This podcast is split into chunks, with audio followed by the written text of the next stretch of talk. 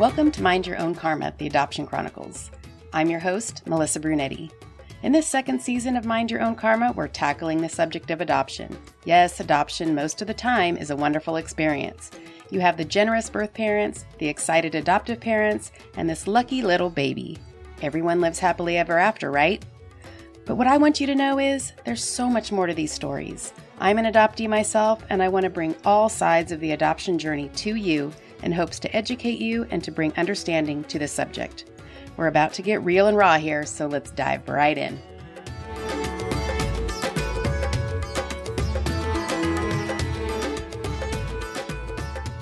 Hey there, Karma Crew. It's Melissa Brunetti, the host of Mind Your Own Karma, the Adoption Chronicles. I'm so glad you're here today to listen to part two of Donna Marie's adoption story. If you missed part one of Donna Marie's story, the link is in the show notes, or you can pick up right here and listen to today's episode.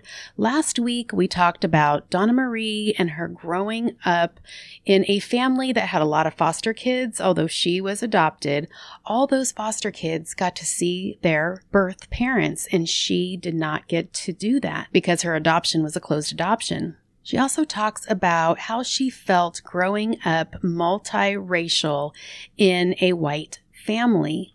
And although she grew up in a positive adoption experience, so her adoptive parents were wonderful parents, she still had that primal wound, that longing to know her birth family and to find someone that looked like her, that had the same color skin as her, that had the same hair as her, and how growing up in that environment caused her to be a shy girl and kind of a target for abuse as she grew up.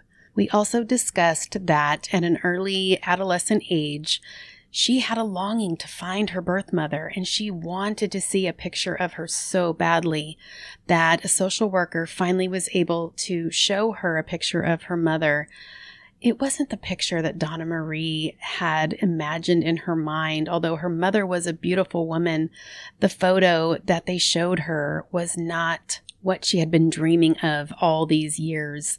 And then soon after that, finding out that her mother had committed suicide. There's just so, so much packed into that first episode. So you might want to go back and listen to that.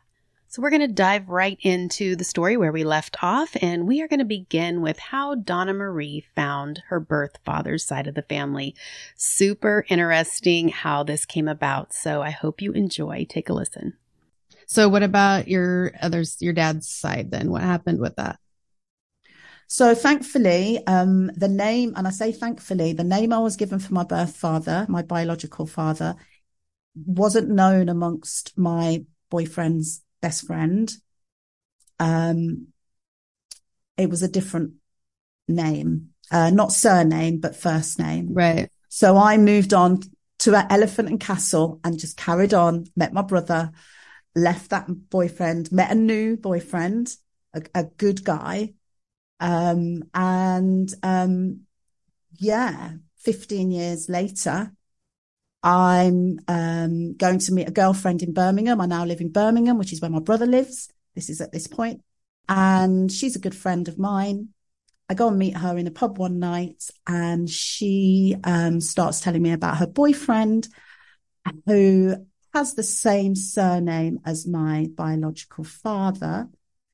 Um, but then she starts talking about his sister and he mentions the name of the girl that I knew and went on holiday with. Mm. And the penny started to drop. And I said, You find out what his father's first name is. Yeah. Is it this? She goes into the toilet, rings him because it's quite late. It's a Friday night, I think, in the pub. So it's quite noisy. So she goes in mm-hmm. there. She comes out looking like white as a sheet. and she says, Donna, I think his dad's your dad. Oh my gosh. And it was, oh my gosh, because it wasn't just him. It was the sister that I, it turns out I've got four sisters. I only found one just recently, but I found three sisters that night and um, mm. four brothers. Oh my god. Yeah. And I wow. found I found out that my biological father had passed uh, in year 2000, Mm. and this was in 2006. Mm. Wow. So, um, yeah, it's crazy. a lot of siblings. a lot of siblings and aunties. He was one of 16 brothers and sisters.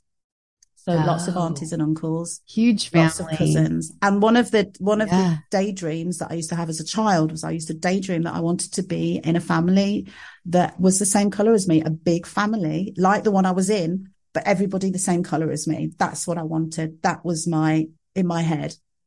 Right. And that's what I've got now. That's cool. I know it's weird when you meet your um, siblings because when I met my biological mom and dad, it wasn't that I was looking for a mom and dad. So it was kind of a weird, awkward, who are you to me? You know, who are you going to be in my life? What are my kids going to call you? It's just kind of weird, right? But siblings, you can have 50 siblings and they're your siblings. Like it's just, it's not hard at all. Mm. I, I think my my biological mom wanted to be my mom.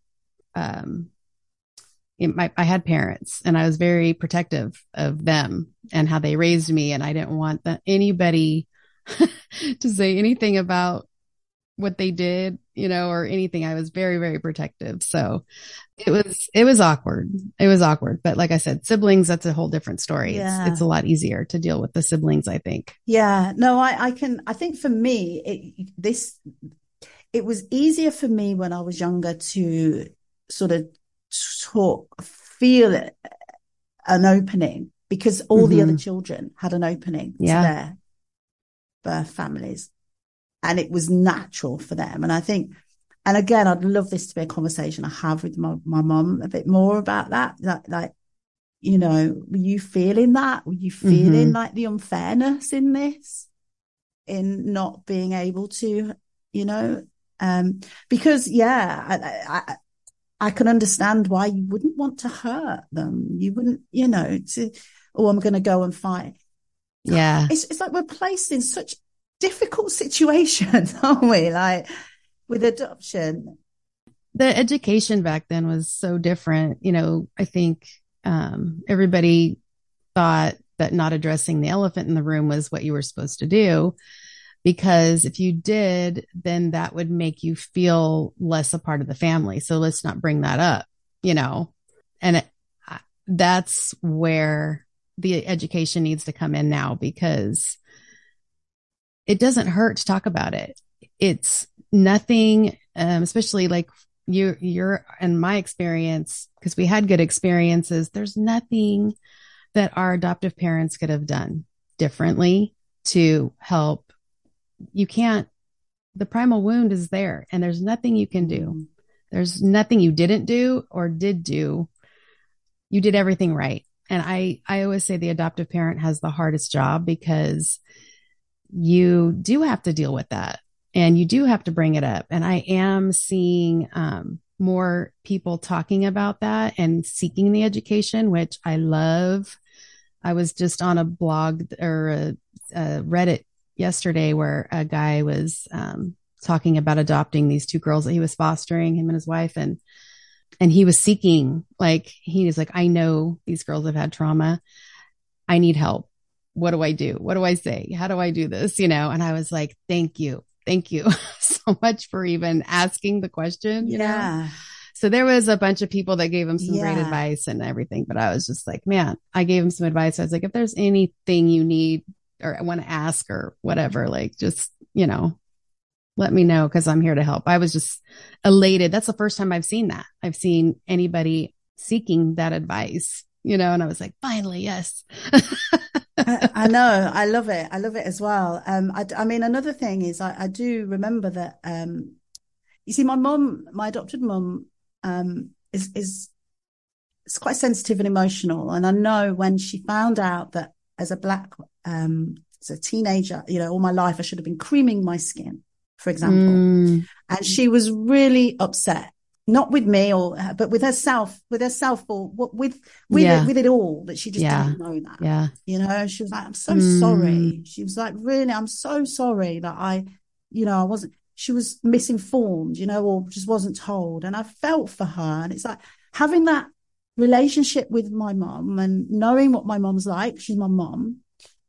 These rev- a lot of these revelations I'm having, as much as you can say, you know, yes, you did right, you couldn't have done any different. I know that it's going to hurt. And I've spent so long, I realize, taking the hurt away from others Mm-hmm. and having it on myself. And there's a, and there's a time now where I'm stopping doing that. But it, when it comes to my mom, it's different. Yeah, which brings me to this um, point that I had written down to ask you. You had put on Facebook a, a like a meme, and it said, "Sharing my story is not seeking attention. Actively processing my childhood wounds openly without shame is not living in the past. It's how I'm healing, and it is one of the bravest things I have ever done."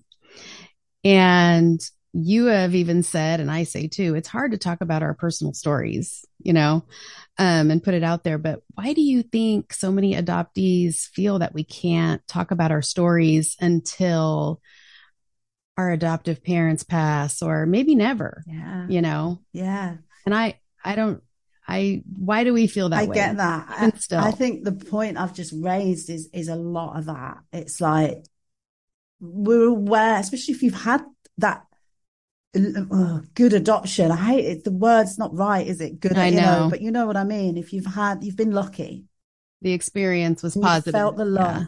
and you love your parents, then yeah, it's for that reason. Yeah. You're still trying want to, to hurt them. Yeah, Mm-hmm. yeah. But I remember when I did share my story um, the first time, and if you go back to the video because it's the video that's on YouTube, you can hear. I think that that that was the first time that I'd really done that, shared. Um, when I'm talking about my mother's death, Mhm. fight, you know, Mhm. you can, I, I can, I can see like, wow, that was a real healing experience for me.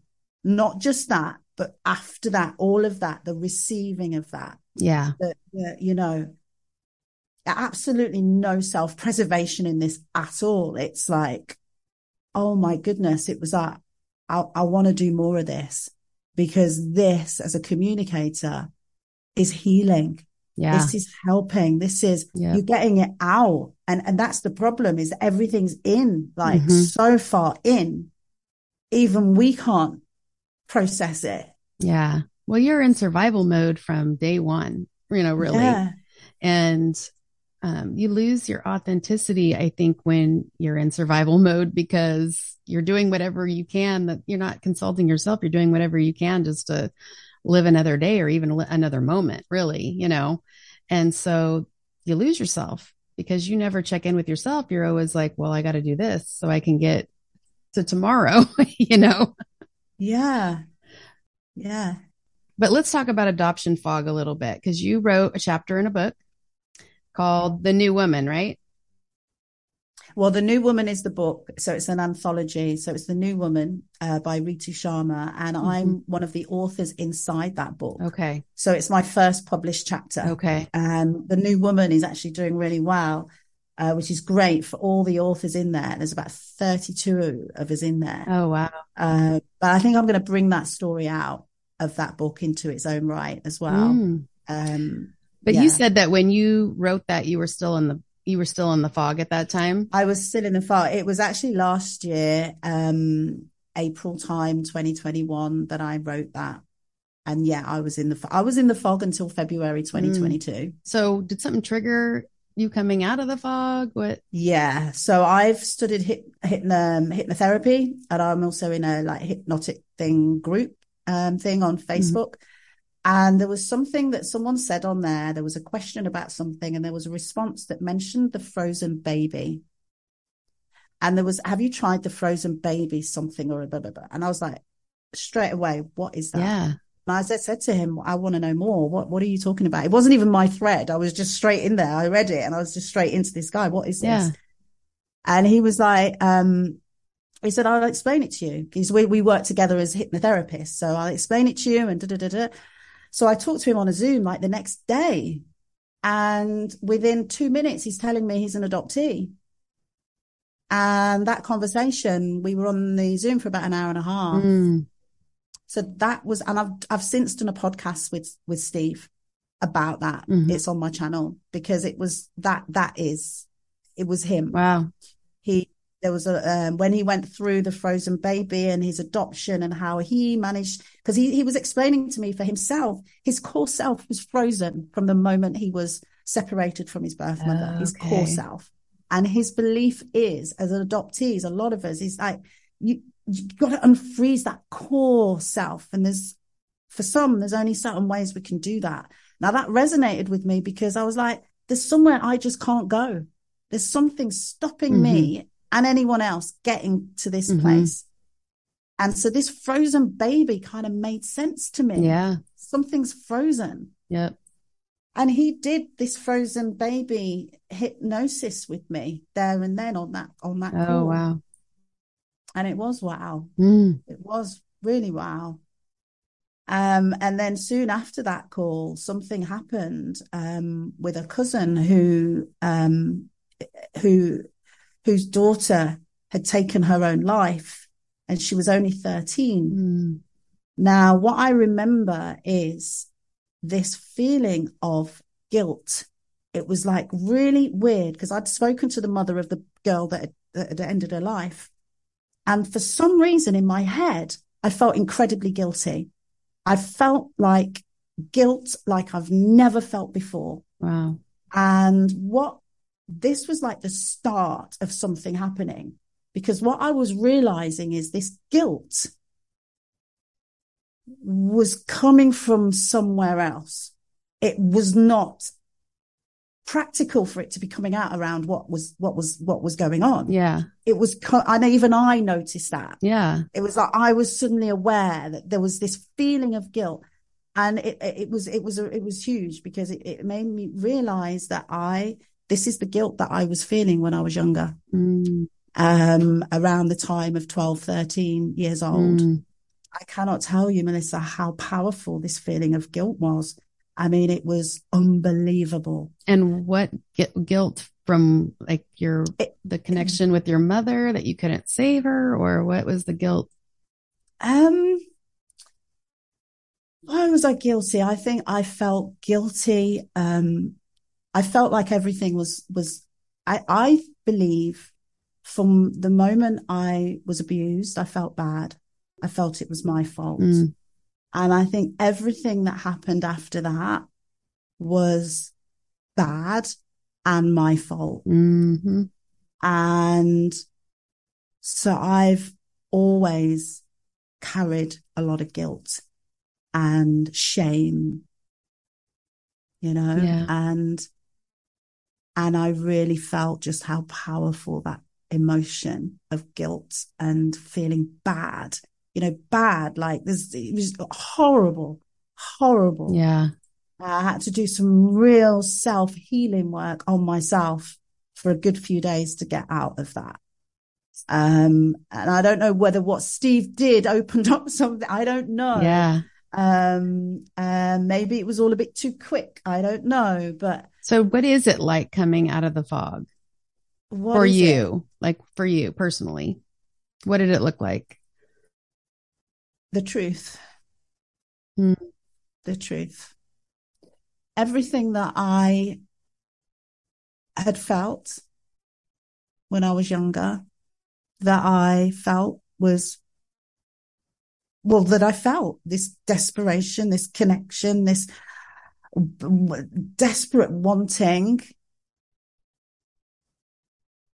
was It real. was validated by yourself at that point.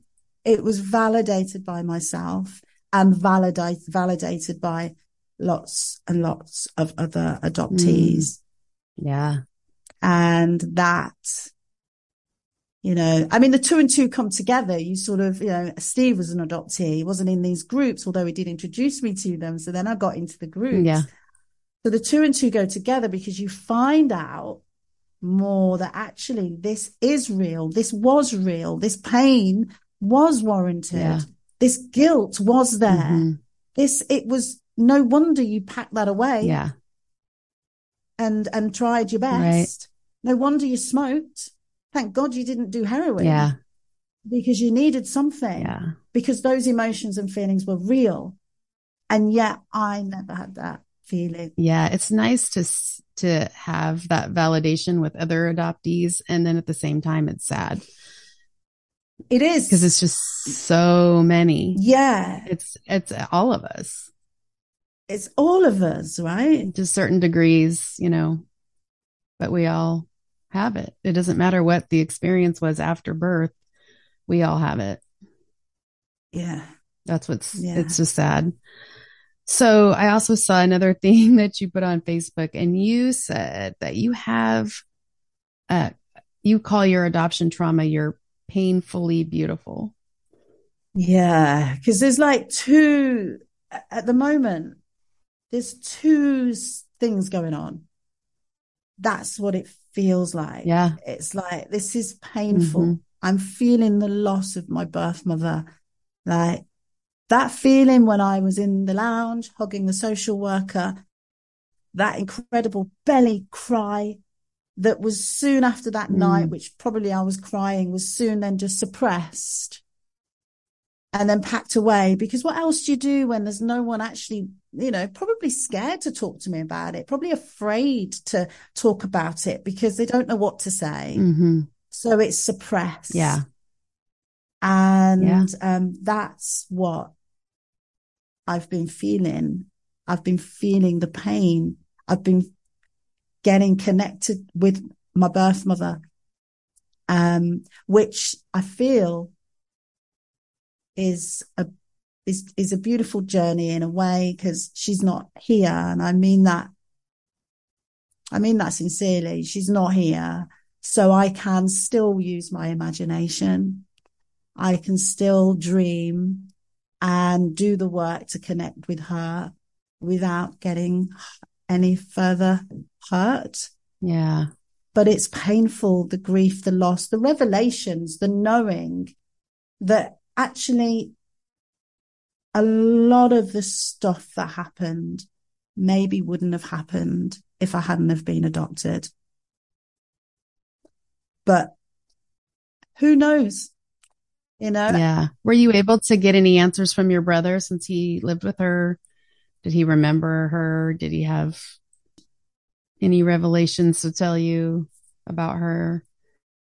she didn't she I, he's, I, she loved him but he would he could be out like till 11 at night i think she Mm. had a lot going on Yeah.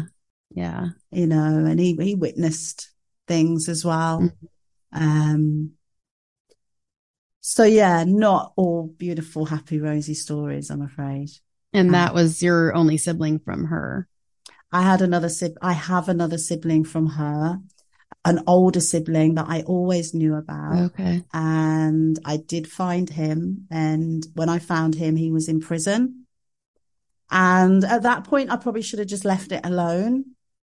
But, um, because I'd also through, I, I'd found an uncle and I remember I wasn't really interested in the uncle. Mhm. I wanted to meet my brother Mhm. and I, sh- I, I probably should have left it alone because he was in prison. And I may write a book about this one day because it was um, pretty crazy what happened. Uh, I mean, he did come out of prison and he did end up staying with us, me and my husband, and we did have a really good relationship. But um, things did break down when it came to feelings and what those feelings actually really were.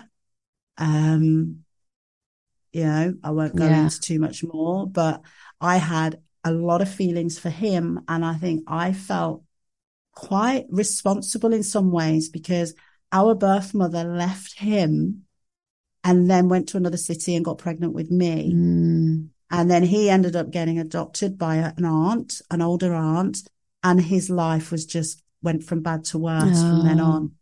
So for me, I think there was a, a lot of not guilt, but I felt like, oh my God, this is my opportunity to, to really like, you know, make you and help you feel like, Mhm. but I feel that that was taken the wrong way. Mm. And therefore, what I got back was difficult to deal with. Yeah. And um, I was at the time that around the time I was, I'd asked, I'd asked my husband to marry me. Um, we'd been together for, for 11 years and he had asked me years before and we I threw my ring at him. We had a lot of turmoil in our relationship. So when it came to this point, I asked him and this was all going on at the same time. And it's around that time that my brother, um, I haven't seen him since. Mm. So I've been married for 17 years. So I haven't seen him for about 18 years. He's stayed away. That's what's another thing that I've noticed is um, a lot of adoptees, they'll have a positive reunion experience. And then as it goes down the road, it falls apart. The wheels come off, you know, the cart. And that's kind of what happened to me as well. And I'm like, what is that all about? Like, I think it's maybe expectations aren't being met. Um, I don't know. I don't know what it was because it was actually my birth mom that kind of put the end to it. Not totally an end because she said, you know, if you ever need to like ask me a genetic question or whatever, but she was just like, I can't have, you know, try and have this level of a relationship with you right now. And I was just kind of like feeling rejected all over again, you know, with that. And I was like, what the hell just happened? what just happened? Mm. you know? Um, so it was just kind of weird. And then I uh, reached out to her not, I don't know, a few years, four years ago. And we went back and forth with emails a little bit. But again, it was just like, I kind of felt like this control, like she was trying to control me a little bit and stuff. And I was just Yeah. like, eh. And then I was going back and reading some of the, um, the emails that went back and forth. And I was like, oh my God, you are a bitch. like, you need to go back and apologize to this poor woman. What were you, you were thinking it was her. Now I'm, you know, cause I'm, I'm out of the fog now and I can look at it differently. Right. Yeah. It's like, that was not very nice. it's like, I still, No. I know. I need, I do. I need to like, I need to send her a message. My daughter asks me every once in a while, have you sent that yet? I'm like, no, no, I need to. I did apologize for throwing the primal wound book away after she gave it to me though, because Oh yeah. I wasn't ready for it at all. You weren't. I no. wasn't. And you have to be ready for that book. Yeah. It's tough. It's a tough read. You have to be in a spot where you can read it objectively. And um, I read it as, in defense mode. I was in defense mode when I was reading it. Nope, that's not me. That's not me. Nope, that didn't happen to me. None of this applies to me. So I threw it away. Uh, but now, obviously, I can read it and, and you know take this and that and be like, okay, I'll I'll own that part, but not that part. but I can do that now, right? Yeah, I'm getting it, but I'm It's- getting the book um, in September. Friend's going to the UK and bringing it over for me. So, uh 'cause it's not easy where I am to get it. So I'm looking forward to getting that. I still haven't gotten through the whole thing the second time. I I have to take it in little bites, you know, even still. Um it's just a lot and it's a lot to digest. You come across things that you haven't thought about, you know, before Yeah. that do apply and you're just like, whoa. And I'm not one to um play the victim to anything, really, you know, but you have to kind of meet yourself where you're at and you do have feelings about it. And that's another thing is I don't really show a lot of emotion. I don't have a lot of feelings about really anything, you know. Another defense mechanism that I have inherited Well, no, I'm kind. primal wound. I'm kind of the same, but I'm. But I'm. For other people, I really am. I really have. Mhm. But really, for myself, I, I, I, I've always felt that. Like I'm not really. There's something not quite right. Yeah, I think it's because we're we always feel like we have to be okay. yeah, maybe. We're always fine, you know. We're always fine, even though we're not. So I think um, maybe that has something to do with it, but but I don't know. I don't know. Yeah, don't it's know. a good point. There's so much. There's so much, and it, I feel like we're never gonna we're never gonna uncover everything. It's just so huge. It's so huge. Yeah. Well, I feel like, um, as I'm a trauma coach, trauma release coach, And, um, hmm and that's because I have worked on my traumas, Yeah. just not this one yet.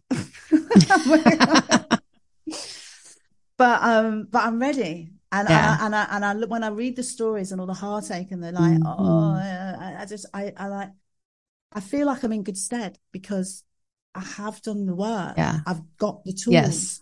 I've just never gone this deep before. Yeah. And I do believe that we're handed these things when we are ready Yes. and Mhm. they're taken away when we can't deal with them. yeah. And that's what that guilt was. It was like, of course you're not going to, I mean, I would have, and maybe this is where it triggered like my cousin's daughter Mm. at 13.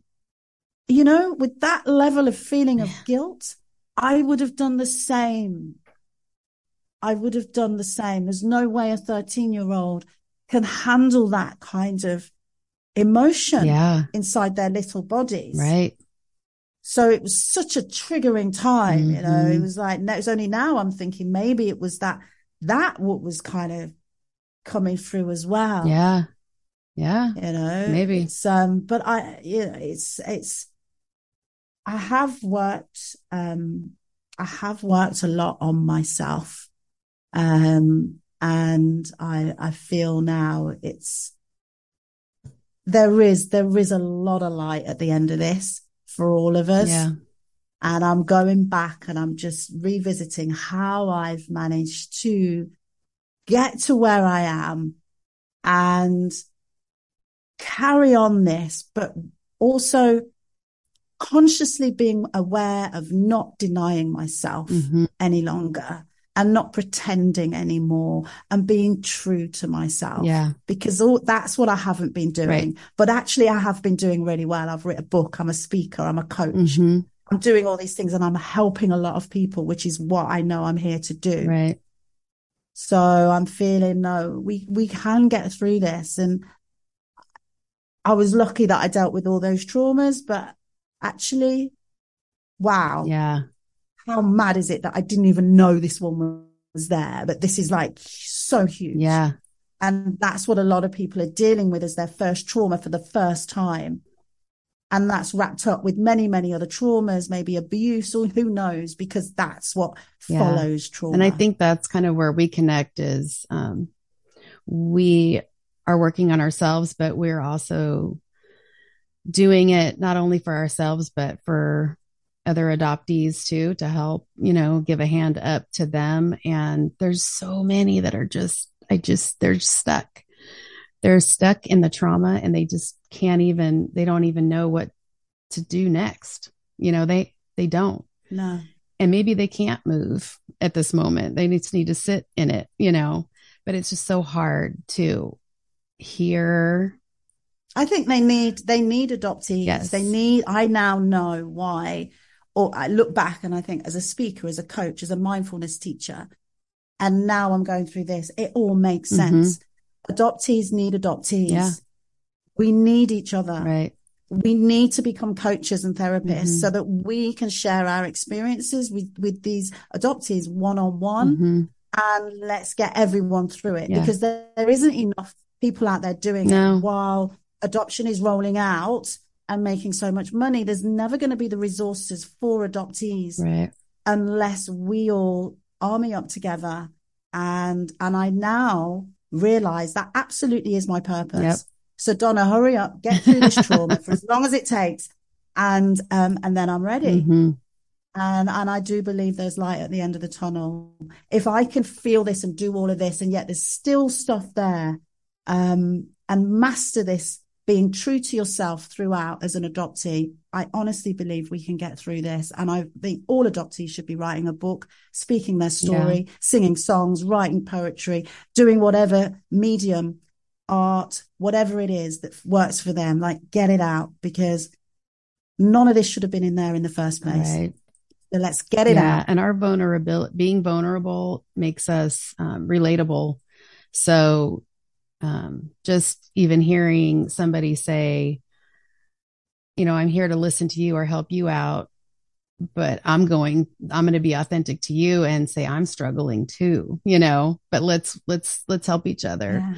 Um, you know, I'm not coming Yeah. to you saying I have all the answers and I'm going to tell you exactly what you need to do to get through your, you know, your trauma, but um, just being vulnerable and having that authenticity and putting it out there, I think makes us more human and more relatable and um, more received, better received. Yeah, and we're only we're only just a couple of steps ahead. Yeah.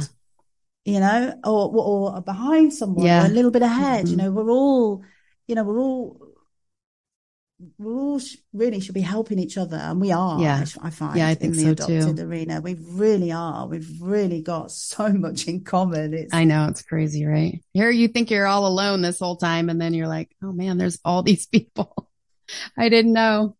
But the, from an outsider view, people would be like, "Oh yeah, of course you're all adopted," and that would be it. Mhm. And it'd be like, "You haven't got a clue." Mm-mm. And it really is like a, t- a different world, Yeah, isn't it? it is.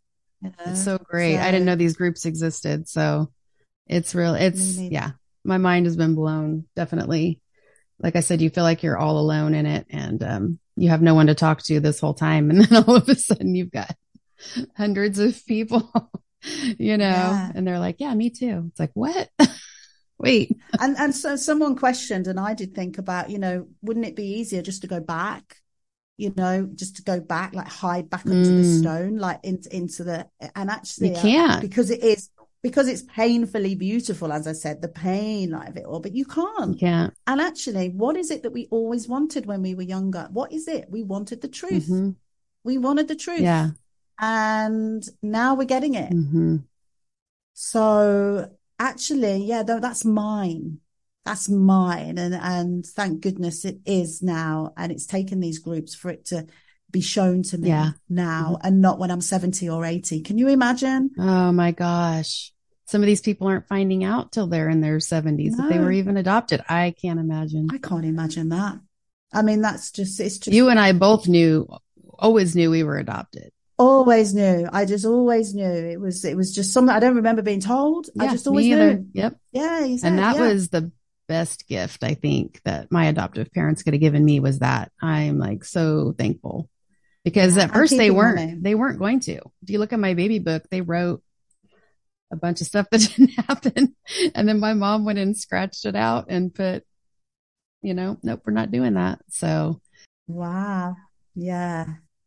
They kept my name as well, which I was pleased about. Oh, okay. My name and my middle name. Um, Okay. So Donna Marie, which, you know, they didn't, they didn't have to, they could have changed it. And I've heard that as well. And I, Yeah, I don't think my parents knew what my what my birth mother had named me. So Oh. I don't think they had that option, but so what new things do you have coming up? What's uh what's cooking now?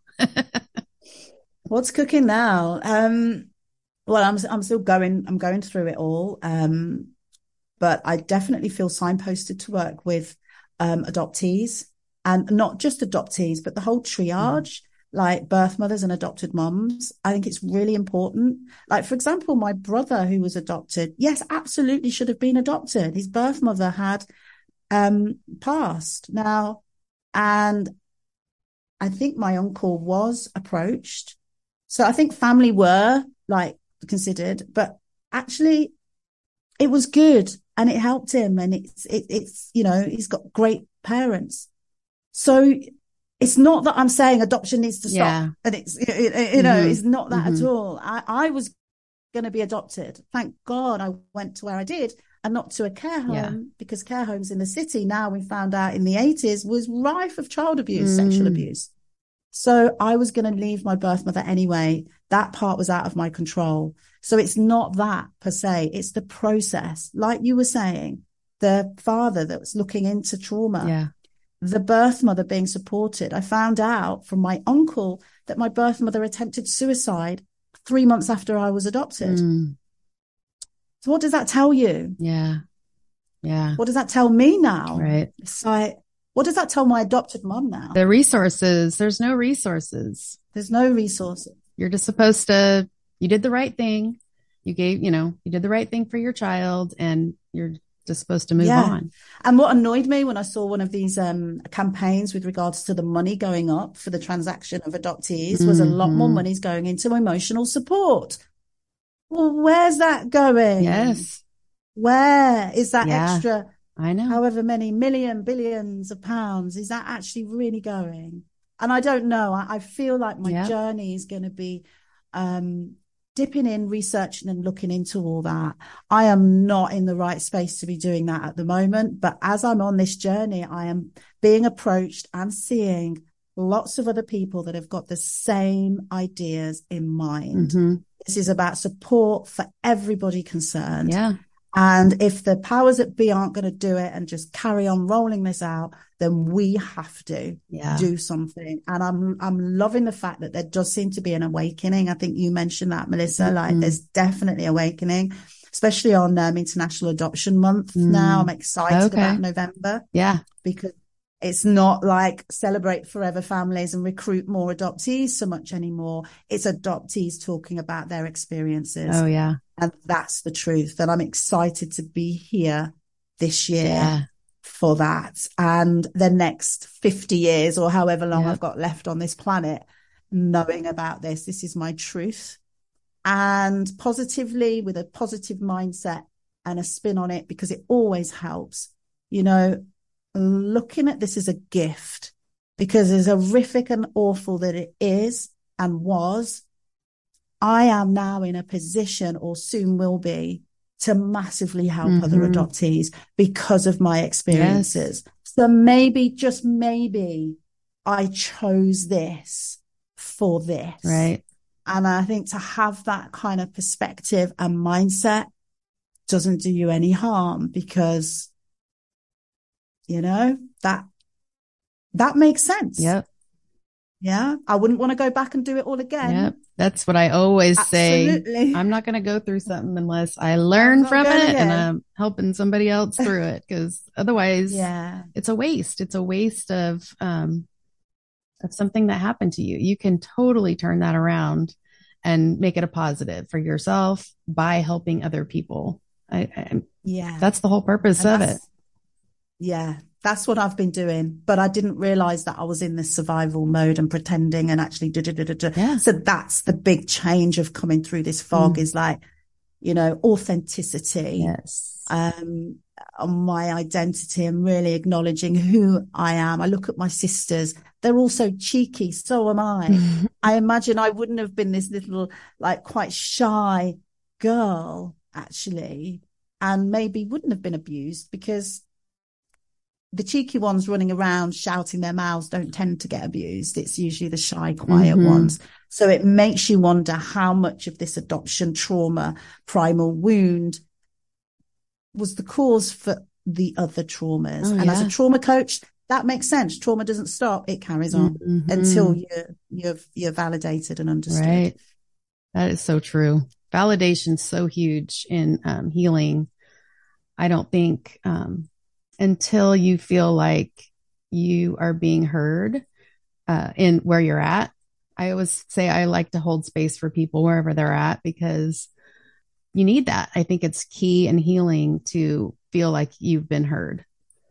Then you can move on. I think. I spoke to an adoptee. I'll just share this um, before we Mhm. end. But I spoke to an adoptee, one of the first adoptees that I spoke to after um, finding all the groups. And I was telling her about when I was at school, and I always used to pick, draw a picture of a house with a door and four windows. And in fact, when I was five and I went to infant school, I got into trouble because we were supposed to be drawing something else, and I drew a house with a window. And, you know, and this adoptee that I was talking to, so I, I can't remember her name now, but she um she got really emotional. She was like, "Oh my god, that's what I used to do," and it was like, "Wow!" And it actually does make sense because a house before it's a secure, you know, and and to hear so soon into coming out of the fog that another adoptee, adoptee used to do that. Yeah. It's just wow. you know, and that's the connection. That's the, you know, that we we we have and Yeah. yeah. Well, it's just so freeing to be able to express in those groups um, because it's not well received. You sound ungrateful, especially if you grew up like us in a good adoptive family. You sound ungrateful bringing these things up, and then and then you feel bad, you know, about yourself, and so you just don't. So it's so nice to have these groups where you can say anything, and you're not going to get judged at all, you know. And in fact, you have people come alongside you saying, me too, you know, it's like the Me Too movement of adoptees. Yeah, it is. yeah, it really is, isn't it? me too. Me too. well, I saw uh, something else that you said or posted, and it said, I no longer look for the good in people. I search for the real because while good is often dressed in fake clothing, real is naked and proud, no matter the scars.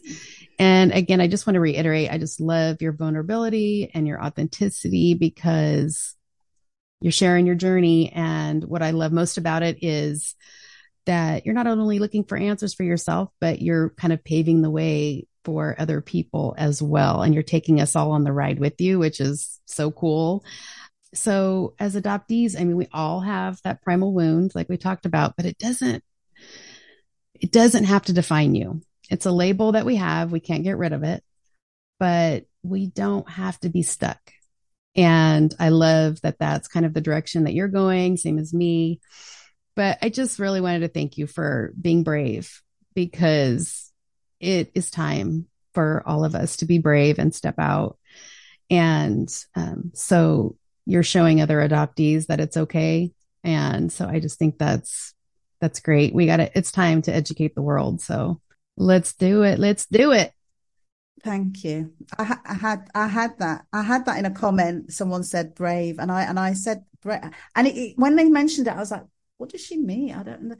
And and then when I replied back to her, I was articulating it in my mind, and I was like, actually, you know, that first talk I did was in 2016, which is what four six years ago. Mm-hmm. So for me now, this is I feel guided, and it feels right. Yeah. And I've gotten more confident as well with my communications. Mm-hmm. And so it just, it doesn't feel brave yeah. anymore. It just feels right. And I feel guided, um, to, to share. I feel it's like with doing a, being a speaker, yeah, a coach in mindfulness. Mm-hmm. It's like when I mm-hmm. look back, I was like, I was obviously yep, being guided definitely. because now it all makes sense you know so this is this fun sharing my vulnerability and share it's like it's your, it's your purpose yeah it's, it's part and parcel of my healing and i'm a healer so it's it, yeah, I'm a healer, so I'm I'm not yeah. going to keep it in. Obviously, there are there are things. Right. Yeah, you don't um, have to. Yeah. You know, n- not going to share. Yeah. Well, thank you so much for coming on Mind Your Own Karma. It was a great conversation and I hope to do it again. So when you write your book, yeah, or come out with a course or something, let's let's get back together Definitely. and do it again. Thank you, Melissa. Thank you.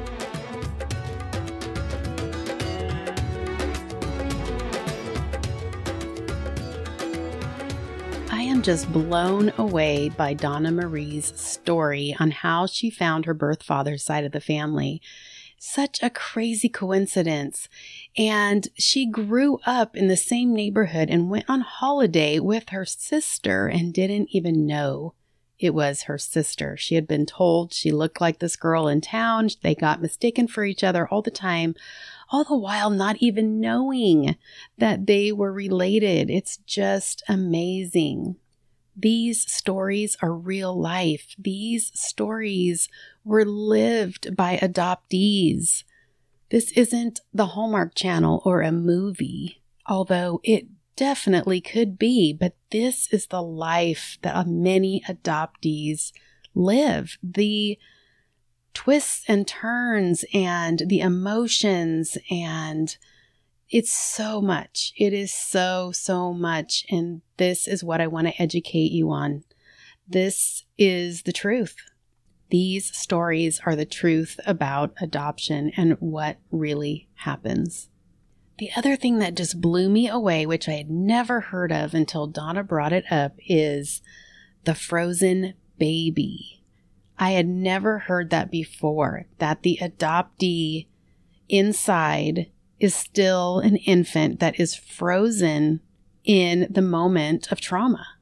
And there's so many adoptees walking around that have no idea that there is a frozen baby inside of them that needs to be validated. I think for many adoptees, the validation is huge. because we don't get that growing up. And it's nobody's fault.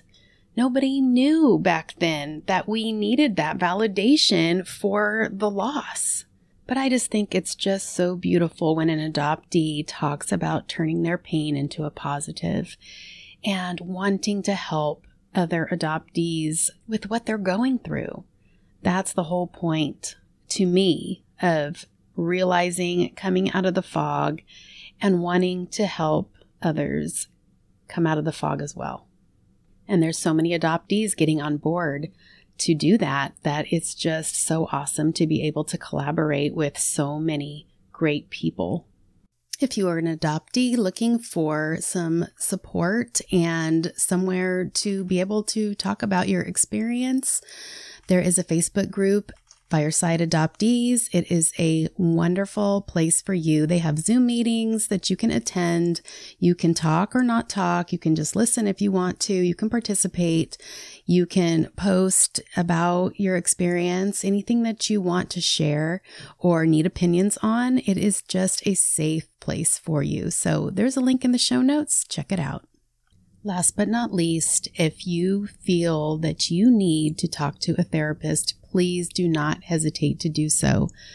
This stuff can be very triggering and can be very overwhelming. So please, please do not hesitate to reach out to a therapist.